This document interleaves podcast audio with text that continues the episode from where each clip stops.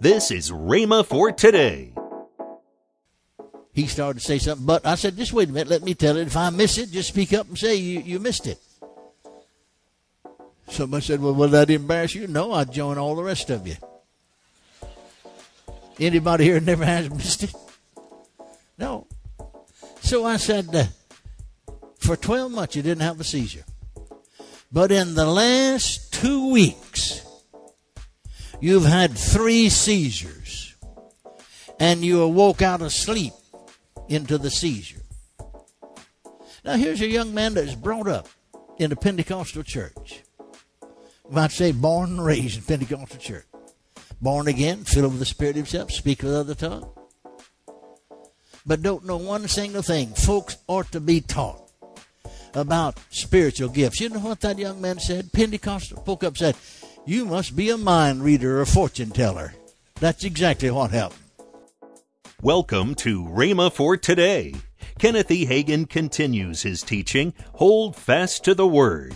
Next on Rhema for Today Radio. Also, later in today's program, I'll tell you about this month's special radio offer. Right now, let's join Kenneth E. Hagin for today's message. Then again, the Bible talks about Philip, you remember? Eighth chapter of Acts, fifth verse, Philip went down to the city of Samaria to preach Christ unto them. They gave heed unto him both he and sin, the miracles he did. For unclean spirits came out, and many cried with a loud voice, and many sick of the palsy were healed, many that were lame were healed. And there's great joy in the city. He had a citywide revival. But then the Bible says the Spirit, the Holy Ghost said, to Philip to go down in the way of Gaza. Well, he don't know why, but he went down there, and here came along, you know, the Ethiopian, you know, uh, that had been up to Jerusalem because he's a Jewish proselyte to worship God, and he's riding along, you know, uh, reading from Isaiah, and the Spirit said, uh, Philip, go join yourself to him. He went and got right up there in the chariot with him, and he said, is, is this fellow Isaiah, is he talking about himself or somebody else?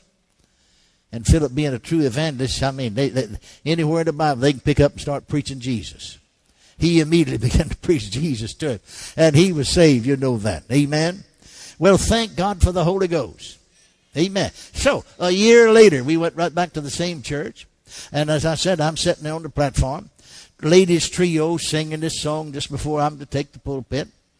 And uh, it was just like somebody's behind me and there's nobody back there. Pastor had already introduced the singers, introduced himself, and gone and sat down. Three young ladies are here, and I'm the only person up there. And my eyes fastened on this young man. And the Spirit said to me, For one year, 12 solid months, after you ministered to him last year, he has not had one single seizure. But in the last two weeks, he has three seizures. He's awakened in the nighttime. In other words, he was asleep and woke up in a seizure. Before he never had a seizure when he's asleep. That spirit's come back. I want you to cast it out of him again. And I want you to know this that the reason, and want him to know it, you tell him, the reason that that spirit came back is because he went to bed and went to sleep afraid. Afraid of what? Afraid that he'd have another seizure sometime. And so, the Lord said to me, before you ever do anything, they get through singing. So they got through singing. I called the young man up. I, I was, we were standing down just off the platform. I said, last year when I was here, and told you what I told you, and I said, for one solid year, you'd have not one single seizure. He started to say something, but I said, just wait a minute, let me tell it. If I miss it, just speak up and say you, you missed it. Somebody said, well, will that embarrass you? No, I'd join all the rest of you. Anybody here never has missed it? No. So I said, uh, for 12 months you didn't have a seizure. But in the last two weeks, you've had three seizures. And you awoke out of sleep into the seizure. Now here's a young man that is brought up in a Pentecostal church. You might say born and raised in Pentecostal church. Born again, filled with the Spirit himself, speak with other tongue. But don't know one single thing. Folks ought to be taught about spiritual gifts. You know what that young man said? Pentecostal spoke up said, You must be a mind reader or a fortune teller. That's exactly what happened. Well, I said, I'm not reading your mind or telling you fortune. My head don't have anything to do with it. I got it out of my spirit. Amen. Now I said, Do you know why? These things returned and you woke up in a seizure? He said, Do you? I said, Yeah. He said, Tell me. I said, You went to bed and went to sleep afraid. Oh, he said, I know you're a mind reader now. I just got to thinking that. I said, I didn't pick that up with my mind. My mind, I haven't thinking where do. My mind's blank. I got it out of my spirit. Amen. Yeah, he said several times I'd go to bed and that fear would come that I might have another seizure. Now, I had dealt with it before, but on these three occasions, I didn't deal with it before I went to sleep. Well, I said, I'm going to cast that out of now. You remember the 12th chapter of Matthew? When the unclean spirit's gone out of a man, or a woman either for I'm sorry, he walks through dry places seeking rest and findeth it not. He said, I'll go back into my house. He calls the individual's body his house. It's not his house, it's your house. Body's the house you live in. And he said, I'll go back into my house that I came out of. And he went back, now notice, and found it empty, swept, and garnished. Notice it's clean, but empty. And so he went and got seven other spirits, more wicked than himself. And all eight of them entered into the man, and the last state was worse than the beginning. Amen? I remember, and I'll come back to this now, but I remember when we first started school, our very first year of school, Rhema Bible Training Center, over here at Sheridan Road Assembly. We used their facilities for a couple of years, 74. And then in 75, we graduated our first class. And so in the fall of 74, though, I was, I would teach between time. We were holding meetings to keep things going and, and so on. But then we had, uh, I, I would teach when I was in. And I happened to be in here and I got a telephone call from one of our adjoining states. And uh, the man said he heard uh, Brother Sumrall, Dr. Sumrall, on Pat Robertson's TV program, talking about the devil and demons and so on. And so he said, I called then up there to South Bend because they told where he's from and all, to see if he is going to be down in this part of the country, and he wasn't, had no commitment. And I told him my what what I called about. And he said, call Brother Hagin. Dr. Sumrall said, he's right there in the adjoining state. Call him. He can help you. So he called me told me his what had happened and so on and so forth. And could he come? Well, I, I have so many calls. I'll be honest with you. I can't promise folks, but when the Lord says do it, you do it. Amen.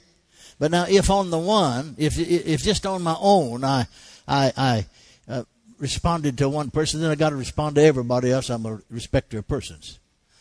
But what if you talk to somebody you know? Well, God told you to. You're just obeying God. Amen the Lord said, minister to him. So he came. Well, his wife came with him. We sat down in one of the offices there, and he said, same thing he told me on the phone, except he added some to it. He was a professor in university in the area of psychology. And uh, then he had changed universities, and one of our leading universities here in the Southwest, he was head of the psychological division in that university. But at 67 years of age, he retired. Well, the charismatic move was on.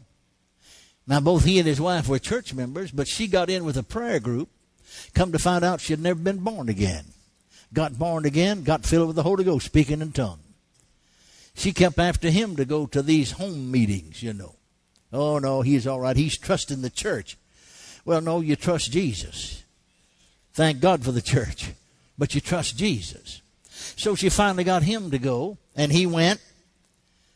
And he come to find out he'd never been born again. He got born again, got filled with the Holy Ghost, speaking another tongue. And everything just went along fine for about a couple of years. But a spirit got a hold of him. And he began to molest little girls.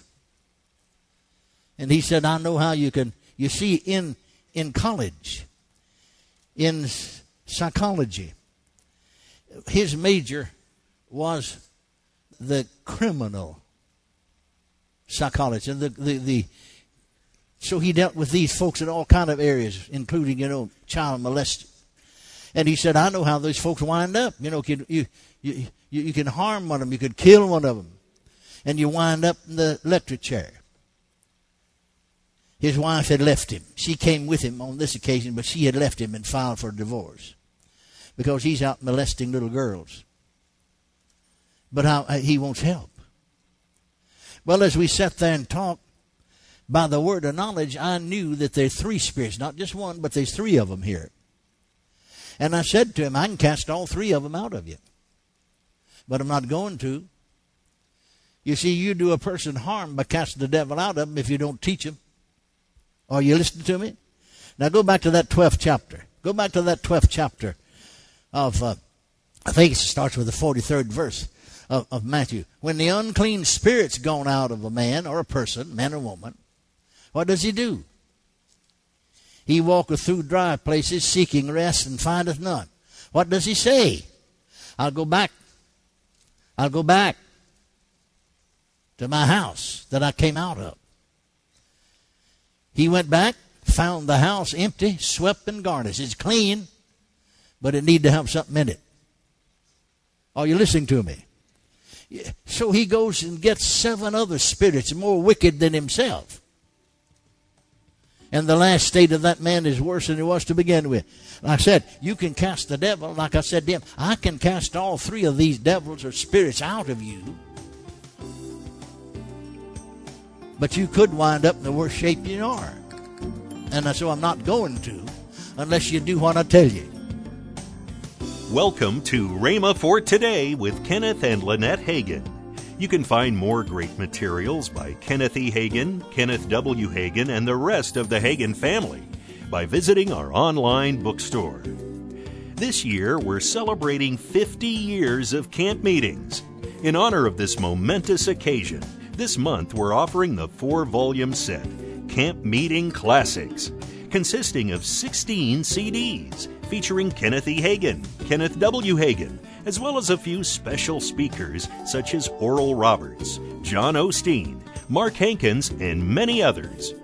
You can get all of this for the price of $50, which is more than 50% off the retail price.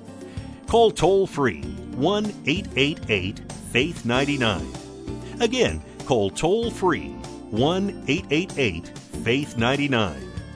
You can also order online at rhema.org. That's R H E M A dot O R G. rhema.org. Or if you prefer to write to Kenneth Hagin Ministries, our address is P.O. Box 50126, Tulsa, Oklahoma 74150.